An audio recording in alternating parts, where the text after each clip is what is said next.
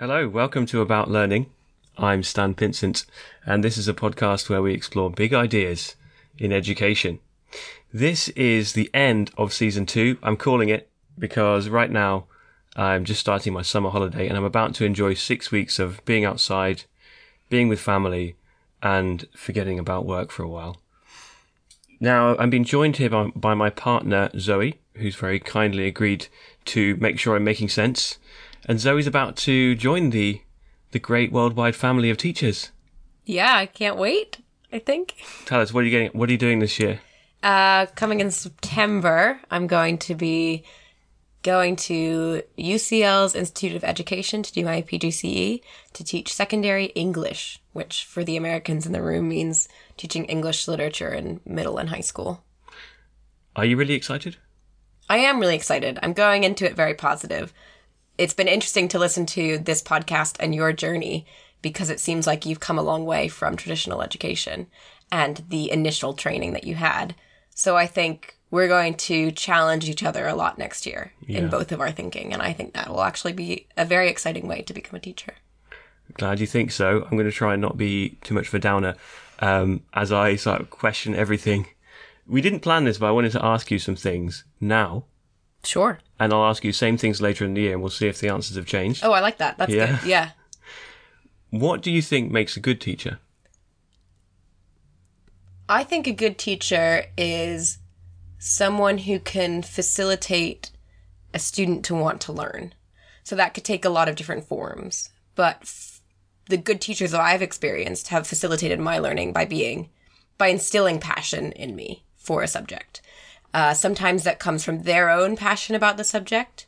Sometimes it comes from them giving me the tools I need to solve problems I didn't know I would encounter but a lot of times it's just creating a classroom or even just a space, a non traditional space where kids are valued in the same way that you as a teacher are valued and creating that sense of equity in the room because I think that leads to better results, better conversation, better um, fulfillment of your goals.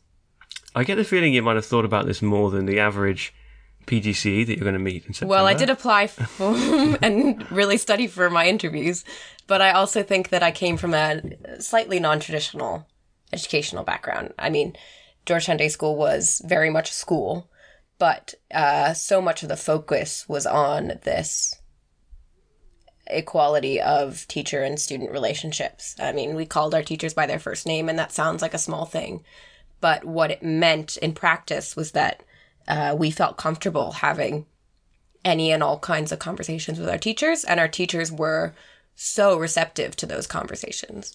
Um, I had one teacher named John Burkhart who said his joy, the, the joy he gets from teaching, comes from when he learns something from his students. And he's been teaching for something like 40 years. He always teaches Shakespeare. He has an infinite knowledge of Shakespeare, but he still to this day believes he can learn something from his kids. And I think that two way street is really important and was really important for me. What do you think you're going to find most difficult? Uh, I think adapting to the curriculum will be a challenge. There are a lot of set texts in the British curriculum that students need to read to pass their GCSE exams. And on the one hand, you want to do a very good job teaching those texts because you want students to be able to pass an exam. Because in the way that the current system is set up, that is their path to success. But I don't think um, I think it will be hard to inspire those students with those texts. And I think that's a good challenge. I don't think we shouldn't read the text because students don't necessarily immediately connect with them. But uh, I think I'll find that really hard. And um, I'll find the lack of freedom to choose maybe something that I would feel is more inspiring or more relevant. So, can, Hard. can you tell us about one text that you might be a bit worried about? Uh, well, the main text that we need to read in preparation for the PGCE is Great Expectations. And I think a lot of students um, would see that text on a curriculum and feel immediately turned off by it because, especially in this day and age, it's an old white guy writing really long time ago. Um, you know, there are some really interesting themes about class, about privilege, about love, about um, what it means to make your way in the world that I think actually students would connect with. But I think uh, on the face of it, they would probably approach that text with a lot of skepticism. Okay. Uh, thank you so much. It really felt like you were prepared for that. It really I have wasn't. not said anything. No. um, so I can't wait to see if and how your answers change in, let's say, six months or a year. Um, so I'm going to jump into into my reflection of, of this season and where my thoughts are at now. Um, and just as a bit of a, a teaser, this is called Reform or Revolution. So you can try and, listeners, you can try and think about what I'm talking about there. So there, we've had four episodes so far this season. First, I spoke to Yoni about utilitarianism and education, which was really nice. Um, start to the season because it was nice and theoretical and we didn't have to think too hard about how to make things happen in the real world. Um, and then we moved on to Dr. Alex Blakes and we talked about how education could learn from scientific research and research methods. Um, and that was a really great conversation that kind of linked on to the things we've seen in the media during the pandemic about scientific studies and how we know things and how we work out whether things work, whether interventions work. Um, episode three was with Margaret Wang, and we talked about teachers. What are teachers' uh, responsibilities? How much freedom should they have? Can they, should they be apolitical? And finally, we had the Ofsted, Ofsted project where we at last got to speak to some students from my school, School 21, and they just happened to have been investigating in their project Ofsted, the inspection system for the UK. And they had so much to say. Genuinely, I learned a lot about Ofsted from them. And they had some really insightful suggestions for how we could do things better. Mainly, maybe we should get rid of third party inspections because they are causing more harm than good. So, quite a radical suggestion for them. And that was really exciting. Looking back as a whole, I feel like behind the scenes, I've still been thinking over season one because I think what season one culminated in was thinking about unschooling. We spoke to Jo, who's been home home educating her children, and she suggested I read uh, Free to Learn, and that's a book I'd like to talk about in a second because it's been hugely influential for me. So behind this sort of normal looking season, I've been thinking about really, really fundamental questions like why do we have schools? What are they for? And what would happen if we stopped sending children to schools as we know them? And would it really be that bad? And perhaps most consequentially, is it okay to make children do things they don't want to do? And so, Zoe, I'm really sorry. That's not the kind of question you should be asking as you start your PGCE. You should be concerned with much more functional matters like how to get through a lesson and just make sure all the basics work. But I've been kind of agonizing over some quite basic questions.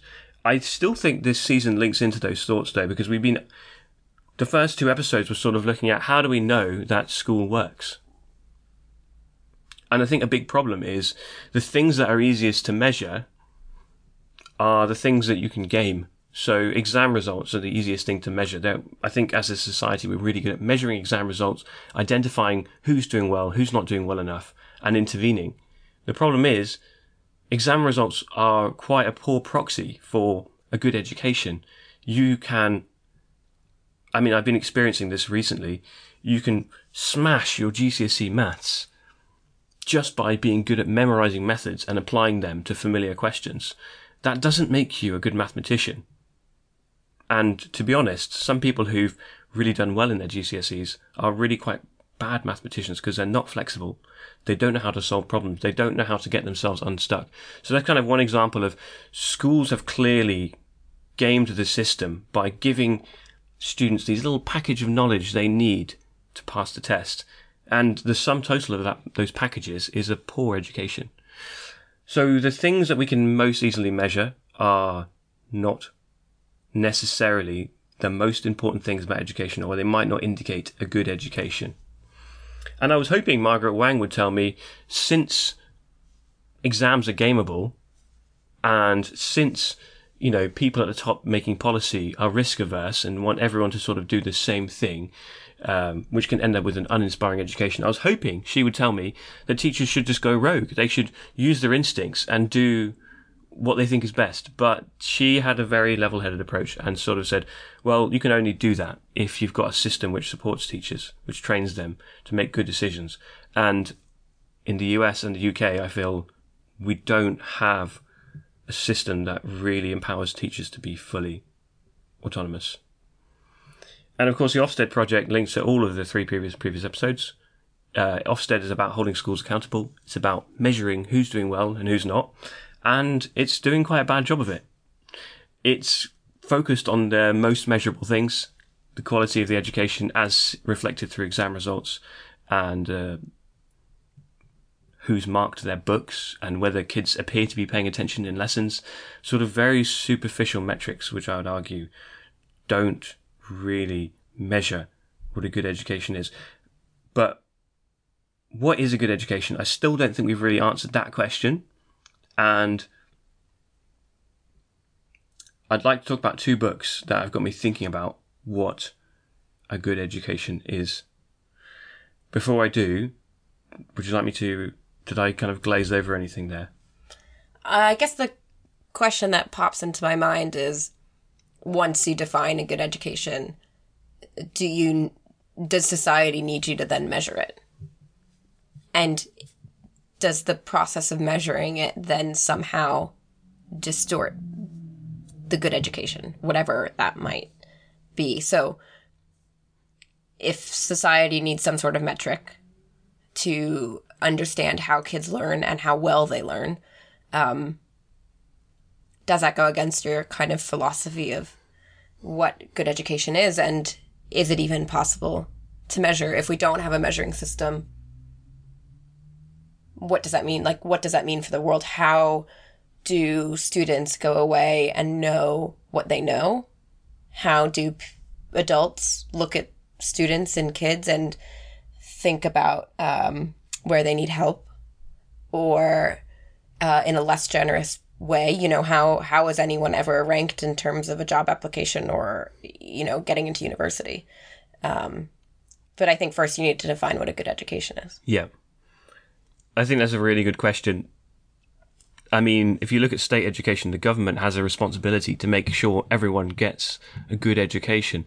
And if they're not measuring who is and who isn't succeeding in education, they're not, it's very difficult to make sure you're not letting anyone down. So I can see that measuring is really important. And yet, measuring in education is really problematic because once you tie education to assessment, the you're in danger of changing the motivation from just pure love of learning to passing the assessment or getting the credential.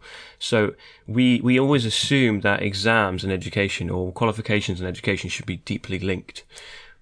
Is there a way to measure without assessment? Or will any sort of measurement ultimately in the eyes of students become an assessment?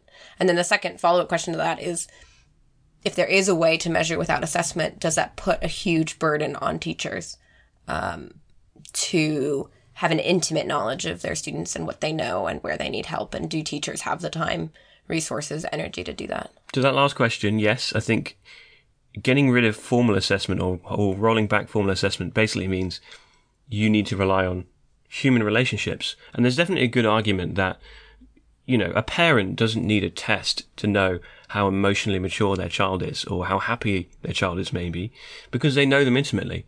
So there in, in close personal relationships, there isn't a need for formal assessment. And I suppose in an ideal world, educators and students would know each other well enough that some sort of artificial test environment wasn't necessary to tell who's doing what. And without formal assessment, teachers would have so much more time to actually get to know their students because you wouldn't have marking, you wouldn't necessarily need to teach the entire curriculum that you're currently teaching. So maybe there would be way more space for that relationship to form uh, and for teachers to feel comfortable evaluating students in whatever method they think is right for either that environment or for that individual student.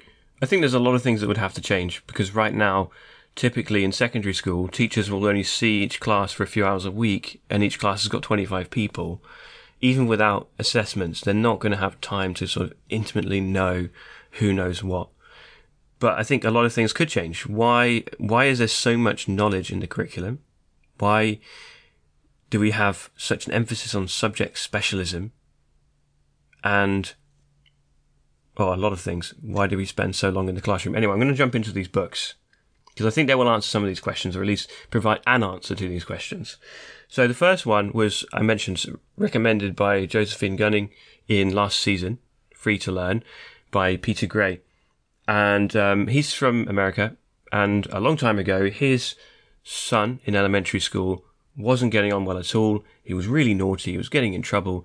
He was diagnosed with ADHD and it was really tragic. He, his son wasn't enjoying it. No one was enjoying the situation. Anyway, Peter Gray decided, he's a scientist, he decided to take his son out of school and try and home educate him. And he ended up sending his son to uh, the original Sudbury School, which I'll talk about in a second, which is a sort of special kind of school, which is nothing like the school you imagined. But um, what Peter Gray's message is, is that formal education or school education is unnecessary. He takes us to hunter gatherer societies where obviously there's no school, and the children in those societies are just free to go and do what they want all day. And it's amazing the way that they, they learn the skills of their culture almost automatically. Children are hardwired to play. They love playing. They love interacting. They love doing like running around and just trying stuff. And that's nature's way of making sure we all educate ourselves. And in, in these hunter gatherer societies, it depends on what age they are. Obviously, at some stage they're learning to walk, then they're learning to talk they will be interested in the things going on around them. They'll be interested in whatever it is, the hunting, making clothes, the crafts going on around them, because they want to succeed in their culture. And at no point do the adults sort of pick them up and force them to do this or that. So they never lose that love of learning and they never associate learning with work. And they usually become productive, able members of their society uh, without ever having been forced to do anything, which is all very nice there's those are hunter gatherers, so there's a lot of arguments, sort of like, well, there's a lot more skills and artificial things you need to know in our society, but the sort of thesis is there. Children have the curiosity they need to pick up the skills that are important in the world. And you contrast that with what's going on in schools, which he calls coercive education. What he means by that is that we need children in schools to learn a lot of things. Sometimes they don't want to learn those things. To make sure they do it, we motivate them and we end up replacing their internal motivation, their intrinsic motivation to learn things with external factors. We offer them, uh, well, we have competition. We praise people who are doing well and criticize those who are doing poorly. We reward them. We punish them. We punish them if they're not behaving. Uh, we tell them how important academic credentials like qualifications are.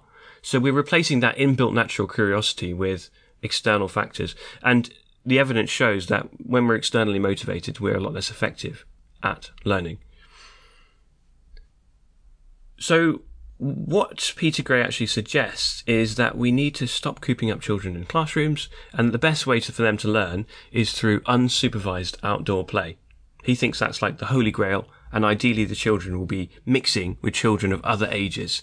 And he just sort of describes this as this like magical synthesis moment. Obviously, you can imagine hunter-gatherer children have a lot of this unsupervised play outside. And he's sort of like, this is the environment which children learn their limits. They learn their social skills. They learn about themselves and they form their own worlds. So they're, they're, everything they're doing is sort of practicing being a functioning adult human at whatever age they're doing it the important thing about that is, you know, they'll play games, but they've got to make sure that everyone is enjoying the game. Otherwise, people could leave. So they're learning to sort of meet everyone and everyone's needs in the group, which is a really important skill, which schools aren't very good at fostering. And the mixed age component is really important. Younger children learn from what the older children are doing, and the older children learn to become leaders, which is something, again, that's sorely lacking in schools now, where everyone's stratified by year group. And you're sort of almost encouraged not to mix with others from other ages. And it also heightens sort of these artificial differences when people aren't um, developing at the same rates as others. But I'll come back to that in, in a moment. So, is there no need for schools then, according to Peter Gray? Well, Sudbury Schools, that's the, the school his son went to, is a sort of radical democratic school. Uh, the original one's near Boston, and that's the one his son went to. Democratic because all the main decisions in the school are decided by everyone in the community. Students and staff have an equal vote in this sort of weekly democratic meeting they have. That's where they make decisions about what the rules are and how they want to govern the school. Um, so you can imagine what the benefits of that are. Everyone feels invested in what they're doing. Sort of misbehavior is a rare thing because you feel like you've got a say and you've got a stake in what's happening. The children, this is why it's not really a school, the children can do what they want all day. There's no classrooms as we think of them. It's a building with rooms and stuff in, but they ultimately choose how to spend their time. And that could be on computer games. There's usually a nice outdoor space, so they're outside or they're reading or they're talking or they're playing musical instruments. There are sort of teachers or adults who are there and the students can ask them to like lay on academic courses for them, but they rarely do. They tend to just follow their passions. um, and they tend not to think in subjects. So it's kind of very, very radical, but but uh, but researchers have studied what happened because this school's been around for two generations. They've studied what happens to these children later in life, and they tend to be very happy. They tend to have found their passion in school and be pursuing that in their career, and they tend to have no regrets about the way they were educated, and they tend to plan or be already educating their children in a similarly self-directed way. So the people who've been through the system tend to agree with it, which of course is a very dodgy metric, but it's not like we have a higher level of destitution and illiteracy in these children. They tend to be well educated, and many of them went on went on to university and professional jobs. It sounds like a very utopic environment, though, where kind of the way you're describing it, and maybe this isn't how he describes it in the book, but um, that everything else in a child's life, their home situation, their financial situation, um, whatever medical, whatever, whatever medical stuff is going on in their life, all of that falls away the minute they get into Sudbury School. And instead, they're just in this incredibly nurturing environment where everything is great and rosy, and they have that drive and that passion to pursue something. But I wonder what happens if you try to do this in a community where the kind of outside environment does not mirror this utopic interior environment. What happens when these kids go home? What, you know, I'm not saying that our traditional schools have solved that problem either. And that by learning Charles Dickens, they will somehow be able to confront the, you know, uh, emotional manipulation of their parents. But I guess I wonder how children who don't come from a particularly privileged or utopic background are able to thrive without hands on support. And does it work for every child, or is this a very self selecting group of kids who have been placed there by very engaged, willing, excited parents, and thus have way more opportunity and potentially come from a you know a slightly higher mm-hmm. level than yeah.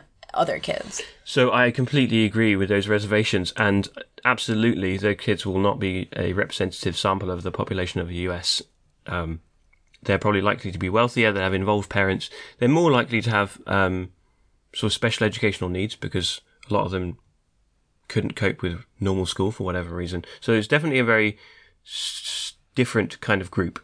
And I definitely share your worries about how this might not work for everyone. It's important to mention that this kind of idea is not about sort of taking away school and leaving kids a blank canvas. And so that if they're picking up bad habits at home, that becomes their whole life. It's about creating an, a nurturing environment in the school. And I think there's a balance to be struck by freedom versus structure. Although this model is very, very much on the freedom side, there is still some structure. Now, what I like about Peter Gray is he actually does propose a solution that could work on a national level, which is nice of him. Mm. He suggests that we could have these sort of all-purpose community centres, which could be everything. It could be your library, your leisure centre, your venue, and your school all in one. And the people who use that building would have a democratic committee where everyone has an equal voice and they would decide how to spend their funds and, and, and what to do and what events to run. And that would inc- include children and there would be people hired to be the sort of teachers. So I think this is a very sort of uh, socialist dream, but I think there would have to be a lot of investment for that to work in, let's say, poor communities. And well, there, there's a lot of questions you could ask about this this book. Another one it could be, you know, the one one thing about the school system we have is it was, I think, largely set up to address widespread poor education, which was being or education which wasn't being passed on from generation to generation. So we've gone from being a society in the West of mostly illiterate people to mostly literate people, and I think that's partly down to schools. So you could say if we took away coercive schools, we could go back to being illiterate and we can go back to poor standards of education. And I think we're never going to go back to being illiterate society. Reading is so integral to living in our society that people are not ever going to grow up without learning to read. I don't know. I think you could push back on that and say that videos and screens are taking away a lot of the in the time children would usually spend working on their reading. And that actually the way a lot of kids these days interact with their world is not through reading, but mm-hmm. through digital media. That doesn't involve the same kind of literacy. Now you could argue that maybe we should be redefining how we think of literacy because if reading a newspaper is now unimportant, but mm. uh, understanding the uh, manipulation behind TikTok is important. Hmm. Like mm. that could be a different form of literacy. But if you think that all kids are going to have some sort of reading in their daily life, I'm not sure that's the right assumption okay. anymore. Maybe it's not. I, I I don't know a lot about reading, but my feeling is that teachers in primary schools see reading as this long labor intensive learning to read as this long labor intensive process where you've got to sit kids down for an hour a day for five years before they can become a competent reader. I think if a child really wants to learn, they can pick up reading it, I don't know, in something like 30 or 40, 50 hours of like sustained effort because they believe in they want to do it. And once you've learned to read and words are everywhere, then you, I just feel like you will pick up Maybe this is something we can come back to when we speak when you're midway or the end of your PGCE, because mm. then you you genuinely will know. Well, way more about reading, hopefully. Hopefully. Um, the another question, the other kind of questions about this self-directed learning idea are all about. Well, what if children don't learn the thing they, they need to learn? You know, if they're not being forced to learn all these different subjects, they're going to come out ignorant. And reading is just one of those things. I think maybe a more important one, but yeah, they're not going to learn the things they need to know if we don't force them to, right? And yeah, so buried in that question, which I've just constructed, um, is an assumption that forcing kids to learn things or coercing them works.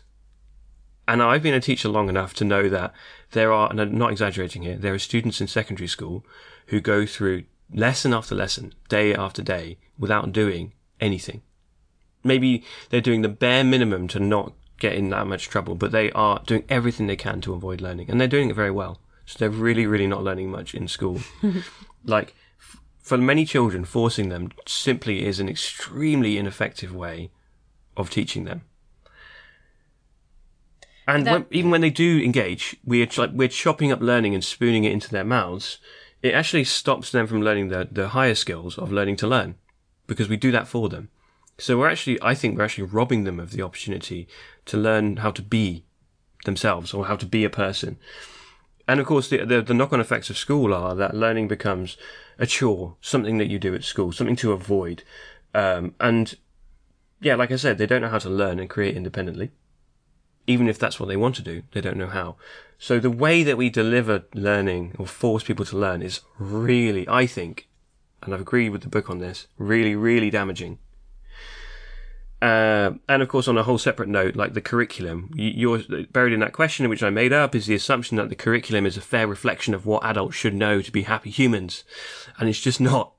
Like, I teach maths GCSE. You don't need to know most of that to be a good human. It's the, it's the cognitive skills, like learning how to think rationally, learning how to evaluate evidence that's in front of you.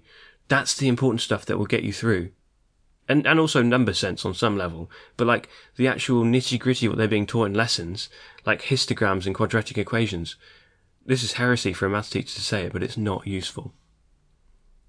Like, yeah. So I don't think the curriculum is a good reflection of of what you need to know to live a good life. Well, I think that's.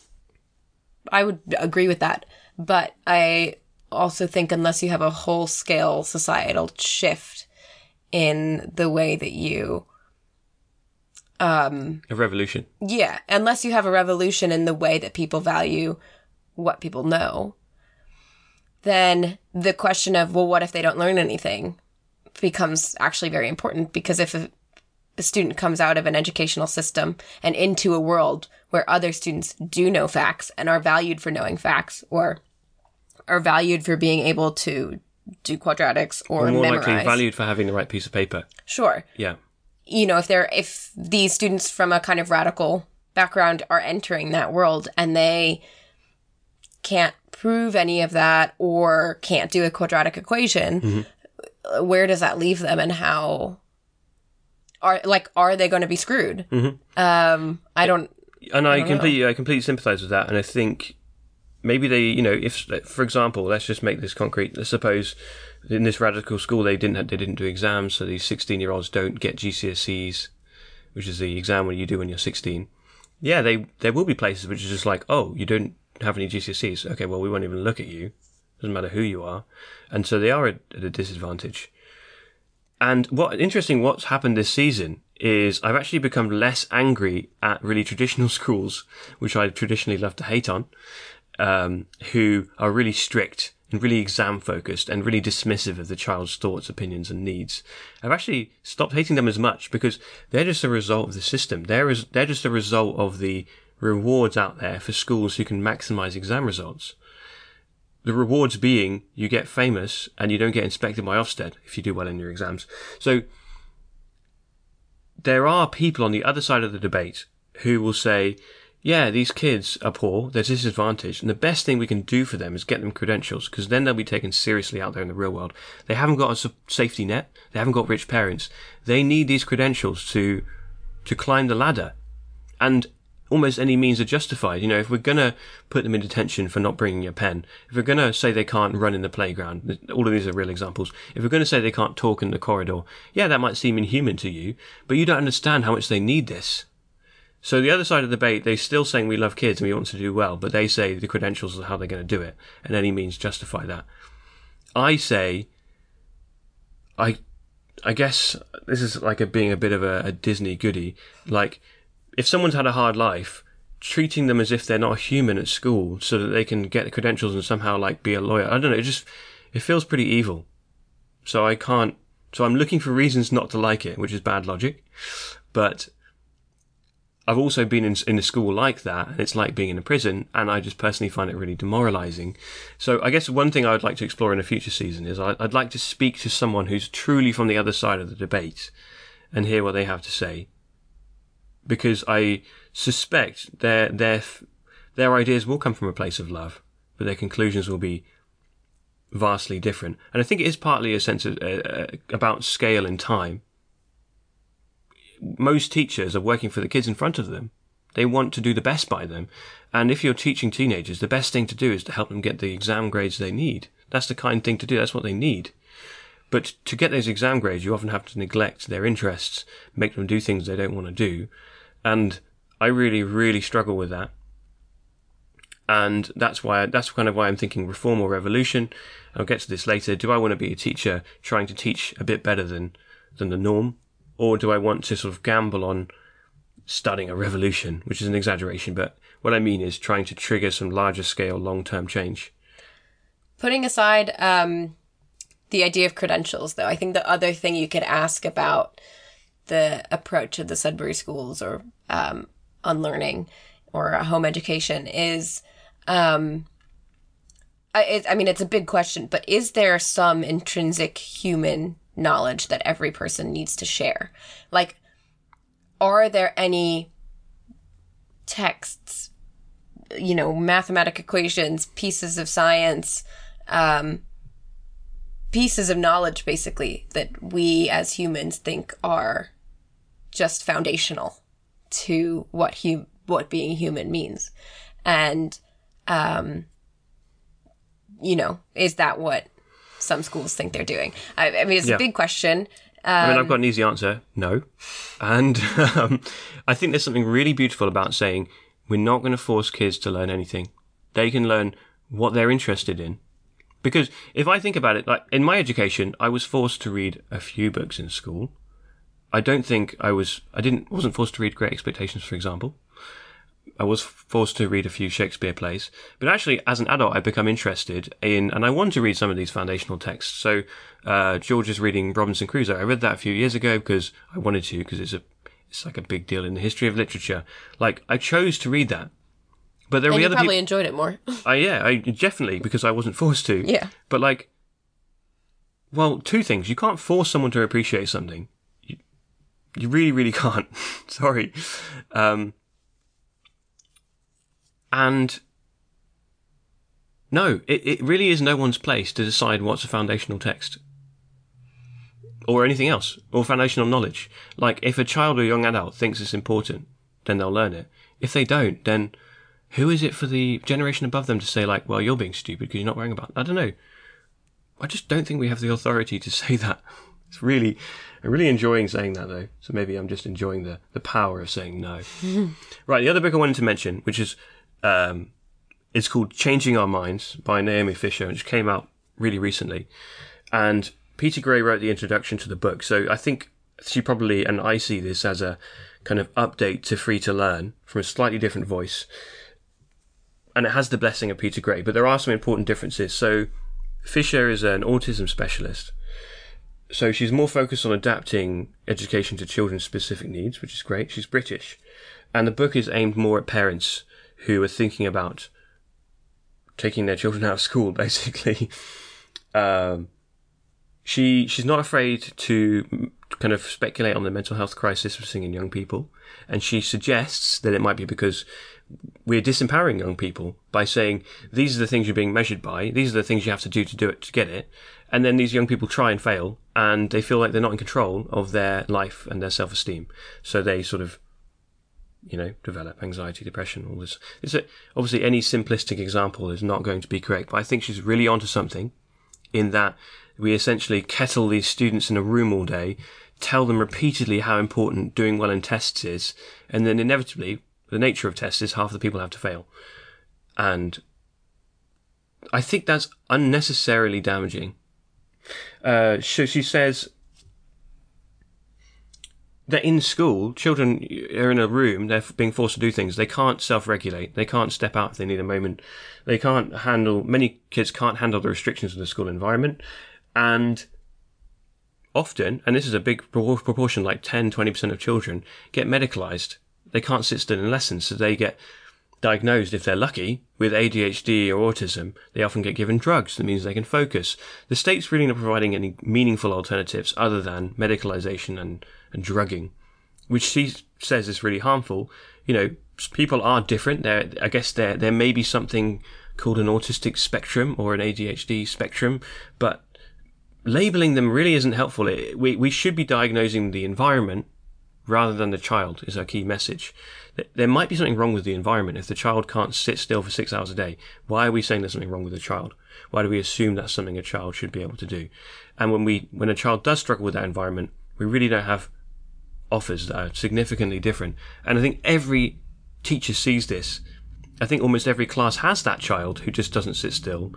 And I certainly feel like something is very, very wrong. Like we need.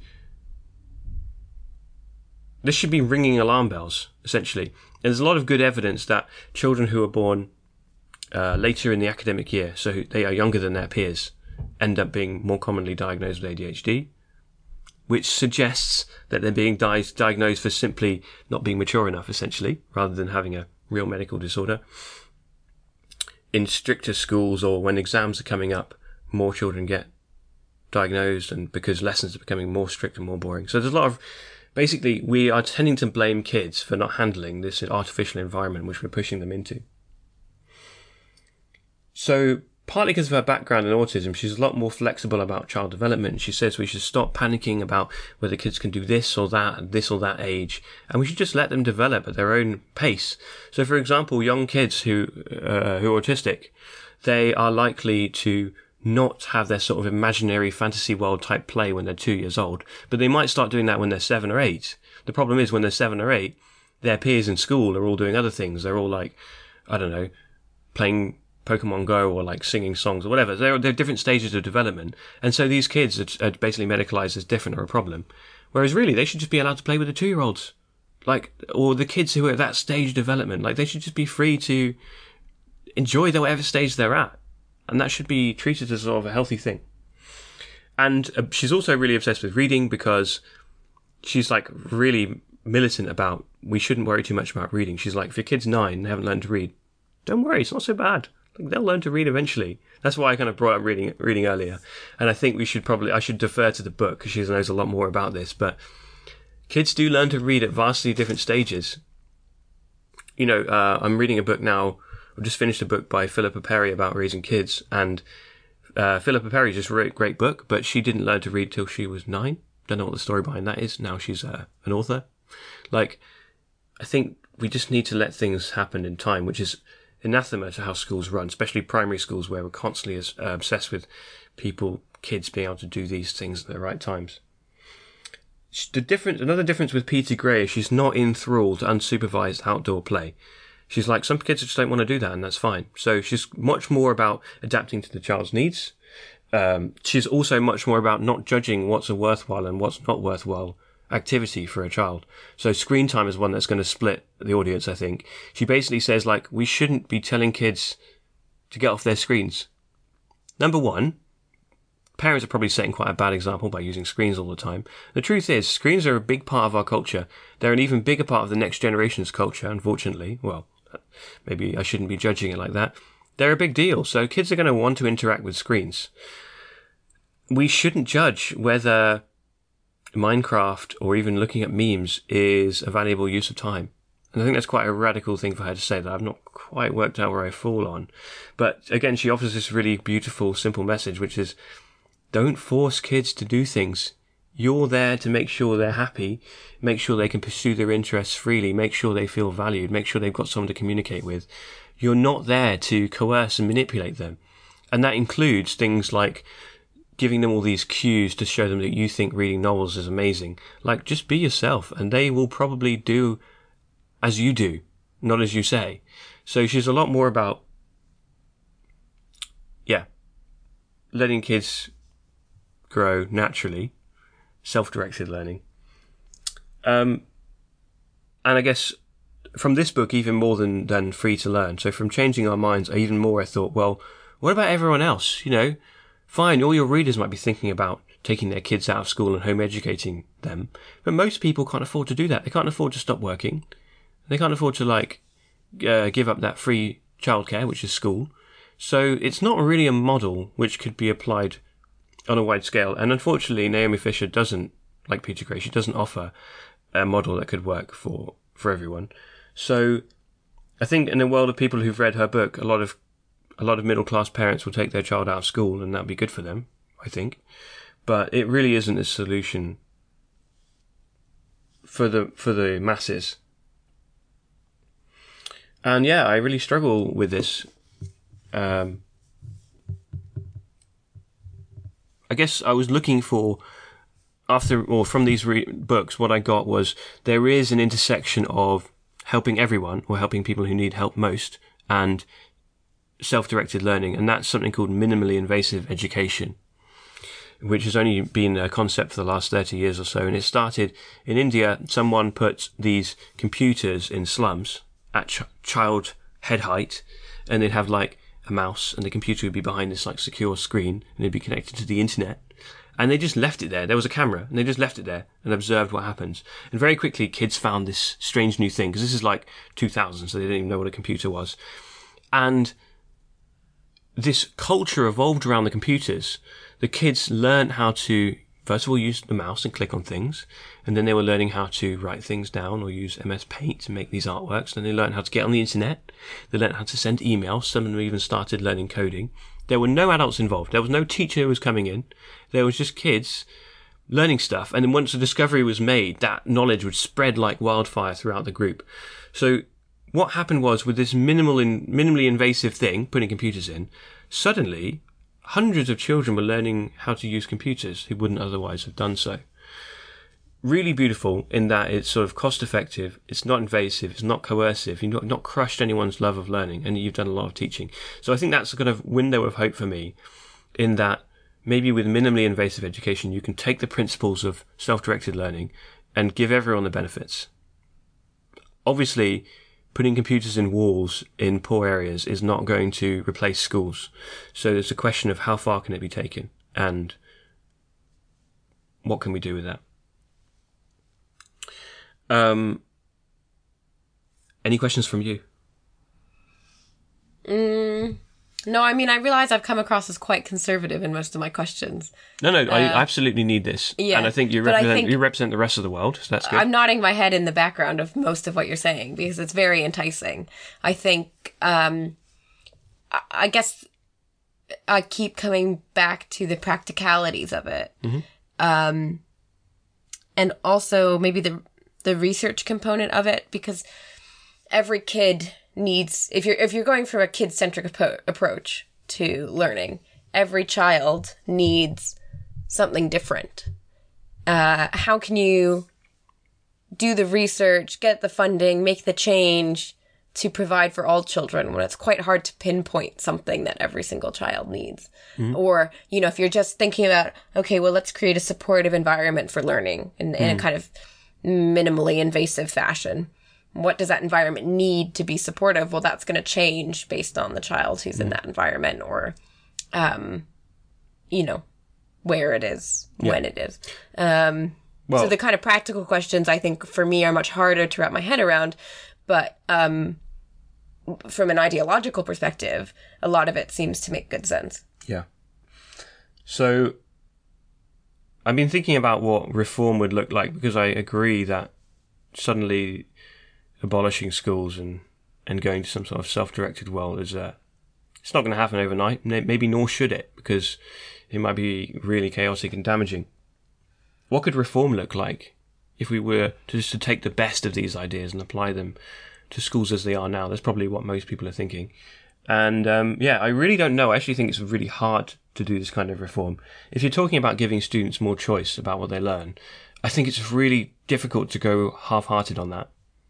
Kids smell a rat when you're saying, oh, "I'm letting you choose," and really you're not, because you're giving them like a choice of two things, or like there's usually some sort of falseness about it, and kids detect that. And you know, if basically if kids are not free to, to walk away, then it is coercive. And you lose most of the benefits of of kids being free to learn. What's interesting is I'm in a school who which professes to to be attempting reform, attempting some sort of halfway house between mainstream traditional education and something much more liberal where kids can be themselves. So I'm at School 21. It's a state funded school, but unlike most sort of new state funded academies, it explicitly says that it really cares about the whole child and actually wants to commit time, energy, and emphasis to what we call the head, heart, and the hand. So it really, really, its mission is to kind of let, let, let kids flourish in every way and prepare them for the world as it is, not for the curriculum as it's been written, which is great. So I've got a window into that world of what reform could already look like. And, you know, as a, as a school, the main things we have are coaching, which is like tutor groups, but much more time is put in. What's a tutor group? So tutor group, okay, in the UK, because you in secondary school you have all your subject lessons with different teachers. You your tutor group or your home group or whatever it's called is essentially like your class, your actual core class. Right, so it's like your advisory or your homeroom in the US. There you go. So you've got a teacher, and ideally that teacher, I would say, doesn't teach you any subjects. They just know you as a human being. And in coaching, that's the idea. They know you, they know you as an all-round human being. They're looking out for you. And though that time for us in coaching is about exploring ideas that might be relevant to the time they are in their lives and doing debates and helping them, you know, helping them get to know each other, have a community and, um, and reflect on their lives a bit. I think it's a really cool idea. I don't think we necessarily get it right. But so we've got coaching, we've got project based learning. Uh, and is that it? Oh, and we've got more emphasis on the arts. So as arts funding is being stripped away, we still have really good music provision. We've still got really good art provision. So we think that's still important. So we're a kind of halfway school, I'd say. But like, I'm still not happy with it. We, the most important thing is we have to jump through all the hoops as a state funded school. We've got all these exams, we've got Ofsted inspections, we've got SATs, GCSEs, A levels, and that just inevitably means that lessons become focused on passing the test. So that core problem is there, which is the teachers are constantly giving these messages like, you need to learn this because it's on the test. Um, we ends up showing children that the credentials is the main point of education, and that's just killing the intrinsic motivation. Uh, so, for example, I mentioned in the last episode in year 12, we constantly, before the summer, we were constantly giving children these messages about how studying over the summer was really important. They need to cram, they need to prepare for in school exams so they can be ready for the end of year exams, and they need to be focusing on revision skills and basically memorizing all this junk knowledge. And like, the well being is just like a thing that's tacked on at the end. It really isn't genuine. And I think we're kind of turning a blind eye to all the stress and unhappiness that's out there, and the lack of just being a teenager and like exploring that time of your life. We just we just seem to ignore it. So I feel like even though we're a, nice school, we're missing we're missing the main benefits. Um, and perhaps one other thing about about trying to be trying to be a well-rounded school is that it's loads of work for teachers. We do try to adapt to the child. We're not one of those no excuses schools where it's the same rule for everyone because that's easy. We we try and consider different children's contexts, what they're going through at home, their stage of development, their stage of uh, of learning, um, how they're feeling. We try and take all those things into account and adapt to them. There's loads and loads and loads of work, and it's really insufficient. It still feels like a school. There's still a behaviour system when people get in trouble. There's still of kids who are disillusioned with education. Um, sorry if anyone in the School 21 leadership is listening to this. I think it's a good school in a lot of ways. I just think we suffer from almost all of the main problems of any traditional school. Maybe let to a lesser extent. So I feel that we maybe succeed in lessening the damage to children done by school, but that's not good enough, is it? So I'm perhaps, perhaps I've got a window into into reform, and I'm not loving it. I don't think it's deep or meaningful enough, and I think that the government imposed exams and inspections are a real barrier to meaningful change. So yeah, reform or revolution. What am I thinking about? Um, um, so yeah, my career choice. I can stay as a teacher, and um, the more I look at other options, being a teacher is like a really stable, well-paid job. um, I can try and be a teacher, but a better teacher, one who's looking out for my students' interest, one who's not obsessed with exam results and wants them to develop as a whole person, wants them to develop self-knowledge and self-directed learning skills. So I can try and just be be the teacher I think everyone should be and help help these young people one at a time. And the good thing is I'll get to see any improvements that are happening. It's really satisfying. I could even try and pursue school leadership and try and have a bigger influence on the things around me, try and change school policy within the school and try and make better things happen. Uh, but that's got a lot of problems. The people I see working in leadership tend to be overworked and and I just don't really envy what they do they have to engage even more with these exams and inspections, which I don't like. And it sounds like you think the incremental changes that leadership make don't actually work because of this kind of larger structure imposed by the government. So even if you were to become a head teacher and kind of have this radical transformation, you'd still need to pass Ofsted. Yeah. So you'd still be screwed. Absolutely. And that's if I could even get to head teacher with such radical, view, heretic views. Exactly. Uh, I completely agree. And also, of course, leadership takes you away from the cold face. You, you, you step away from the children, and therefore, inevitably, you're going to stop noticing the damage that coercive education is inflicting. Um, but what else is there, really? You know, so not being a teacher, I guess the, the going down the, I guess this could be reform or revolution route, is stepping away from teaching and trying to. Oh, can you hear that fly? yep, it's loud. right next to the microphone. Love it. um, yeah, step away from teaching and try and maybe work for some larger scale and longer term change. And I've been trying to look into that. You know, it's really difficult. I think teaching is something that's easy to get stuck in, and most teachers don't think about alternatives. But there are a few people that I know who I've been trying to plug for information and advice on what's out there. So you've got um, research, going into university, doing a PhD, doing some research, like trying to test some ideas out and show if they work, and hopefully, hoping that one day that will influence policy and therefore education on a bigger level.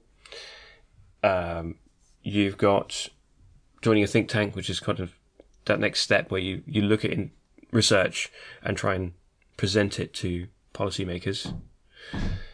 Uh, you've got going into government and trying to be one of those policymakers or policy enactors, and we heard a bit about that from Margaret uh, two episodes ago. She did a degree in policy and was kind of put off. Wow, this fly. she was put off, and I think I can see why. Because once you get into policy, I think the main thing is you're enacting it, not deciding it. People who are deciding policy are politicians, so you're really just deciding how best to enact policy. I think, and that doesn't sound like great because I don't love policy at the moment. Don't love mm. the way it's going. Um, and I guess there's there's also journalism trying to like this podcast is journalism. You know, trying to pursue that. Um, I hate to admit this, but uh, that this matters, but no one's told me like, oh, you're so good at this, you should be a pro, and that's kind of put me off considering it because I really enjoy doing this podcast, but like, yeah, it's a pretty uh, competitive world trying to grab people's attention be an authority on something. So I love journalism, but you know, of course, obviously the effects of journalism are difficult to, to measure. You know, you can speak to a lot of people, but you don't know if you've ever changed any decisions. I certainly enjoy the lack of accountability. you can just throw ideas out there. Um, so yeah, there's then those are kind of more tuned more towards revolution, but they still don't seem that revolutionary because they're all basically trying to bring about incremental change. It could maybe maybe revolution comes in how you raise your own children. I know this is a bit close to the bone with us, uh, but uh, it's a good thing we're talking about it for the first time so publicly. yeah, so if we have children, there's the question of how to educate them, and um, I think these the books I've read make a really strong case for not putting your children in school. Um, but obviously, that's a very radical thing to do in this day and age, and it's not just radical because that's your child's future that you're altering, but to not send your child to school, to home educate them, or to send them to a secondary school which have much shorter hours than usual school and cost money, um, yeah, that's like a big career and financial decision on top of everything else. And I think that kind of decision also affects my career choices because if I can't be like a, if I want to educate my own kids, I can't be like a high powered professor or, um, a journalist know. who works all crazy hours. Right, exactly. So there's that whole. Or even maybe head teacher. right. Definitely you can't be. Well, you couldn't educate your own kids and be a head teacher, though. So, like, there's a whole other thing, you know, how. The thing with having your own kids is, you know, obviously you have to um, agree with your partner. Oh, yeah, really? That's a big part of as it. As a couple, you have to. You can be as idealistic or ideological as you want with your own kids' education. Whereas a teacher, you obviously have to toe the line to some extent. So that's the exciting thing about being a parent. But the consequences of going off the grid are quite big. Yeah, I mean, um, I think people, parents who I know, say they sacrifice everything for their children. So that's just they do one way. Well, they don't sacrifice their careers. No, no, not always. Well, I mean, I could go to law school or something and sell mm. out, and then financially, we would be fine. That's such a kind offer. Yeah, I accept. Okay, well, Xander, if you're listening, you can tutor me for the LSAT. yeah. Um. So, and actually, probably that's that's probably the most revolutionary part is to home educate your own children, and because then you're a revolutionary example to others around you, and if you influence a few others, then you have you have been a bit revolutionary. Um, I guess the other thing is I'm genuinely interested in, in kids and not, you know, I want to step away from just talking about how to teach maths because I think education is so much more than that. And I think it's so much more than even school. And I'm really interested in, in how we raise children. Unfortunately, I think it's and this is fair, you can't be an authority on raising children until you've done it. So I kind of would like to be Philip uh, Perry and write a book about how to raise kids. The only problem is I don't know anything about it because I've not done it. So Oh. that's kind of. Uh, then again, you don't want to have kids just so you can write a book about it. Hopefully, they never listen to the podcast episode. yeah. Um. So yeah, there's a lot of basically this whole period I've been going through in the last nine months with the podcast. Really can't overstate how big it's been for me because I've gone from being someone who was like, oh, I'm finally like getting happy as a teacher and this isn't so stressful anymore and I can find a balance in my life to the point where I'm now like, wait, this is all so messed up and like I'm just a part of that machine. I'm not hating my job, but I'm just thinking like once you've seen a better way, once you've seen a, this utopian vision, can you walk away from it? Can you just say like, well, that's too hard. I'm not going to try. How do you think, uh, as someone who's had a glimpse of the utopian vision but still has to go through a PGCE, Oh yeah. I mean, I guess this is a question for a lot of teachers and for you right now. Are there ways in the classroom that you can put into practice some of what you're thinking that, sure, aren't revolution and may come much closer to reform? Oh, this fly. Oh, I nearly got it. I literally touched it. Um, but are there, you know, almost like coping mechanisms, almost ways that you can make a small impact in the classroom given what you know, given the journey you've been on, but still work in a traditional system? Or is that completely impossible?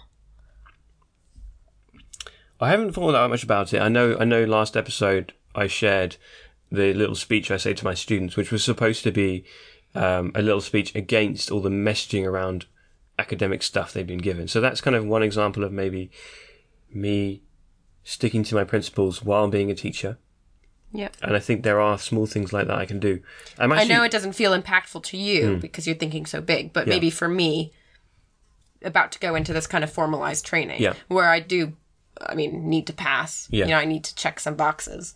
Uh, maybe a question for six months from now is how did I manage to hold fast to some Yeah. of the principles I entered the program with I- in such a challenging environment?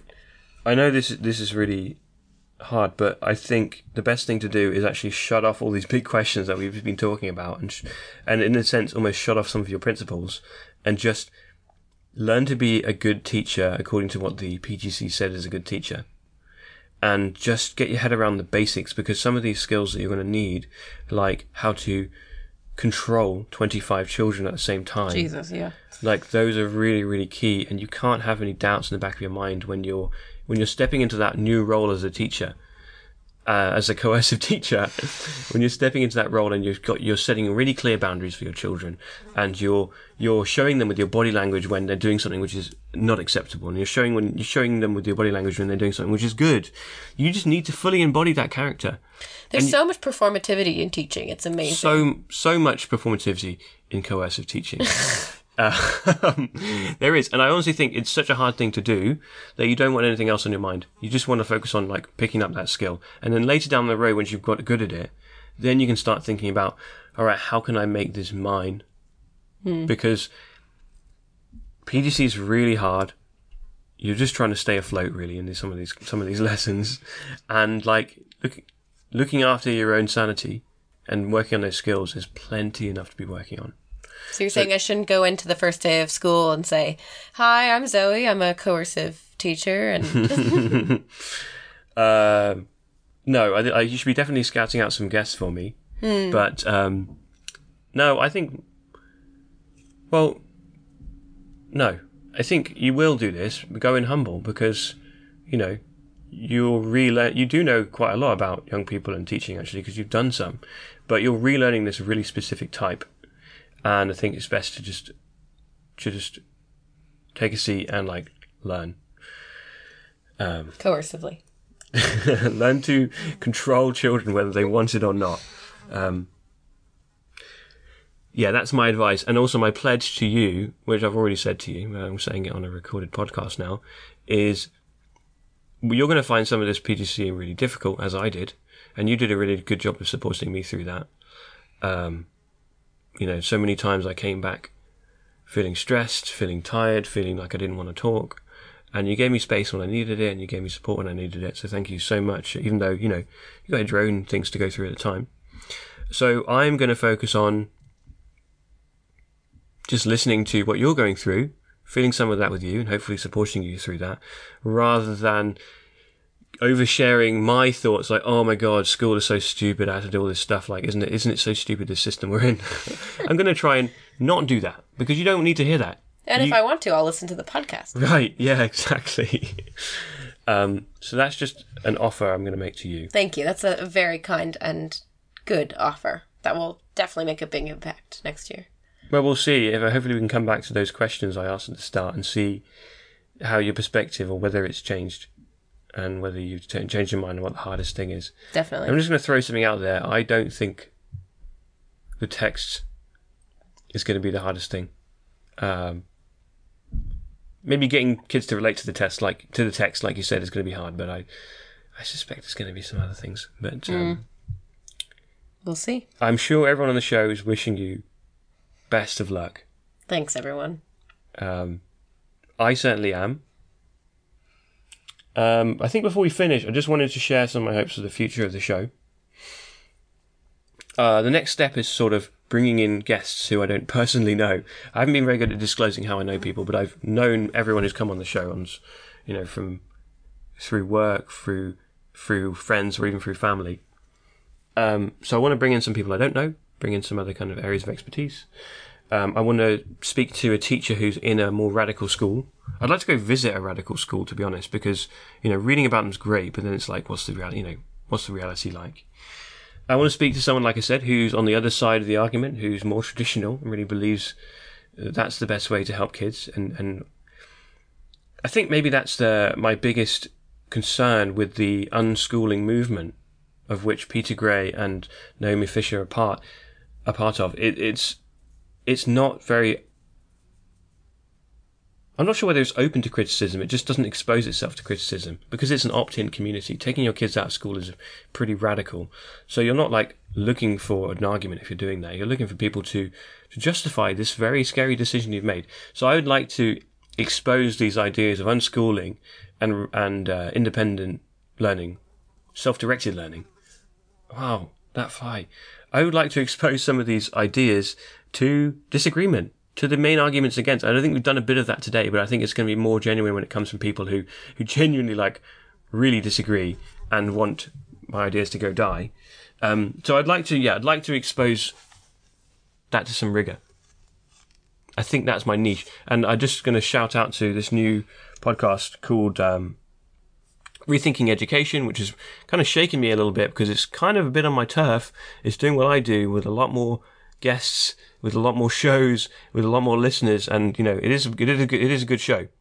But I think what Rethinking Education is not doing is what I just said, which is exposing these ideas to to rigorous argument, to disagreement, and there's a little bit too much self-congratulation there. So that's what I want to focus on because I do like disagreement, and I do like exposing myself to to other ideas, and I do. I like to think occasionally change my mind. And I, to be honest, at this stage, I'm looking for reasons not to believe in self-directed, self-directed education because the consequences of my career is so And deep. life. yeah, exactly. So that's what I'm hoping to do. If anyone's listening and they're like, yeah, I'm up for a fight and you want to talk about this and maybe propose other ideas or disagreements, please get in touch because I genuinely want to hear from you and, and collaborate with you. So yeah, our future episodes.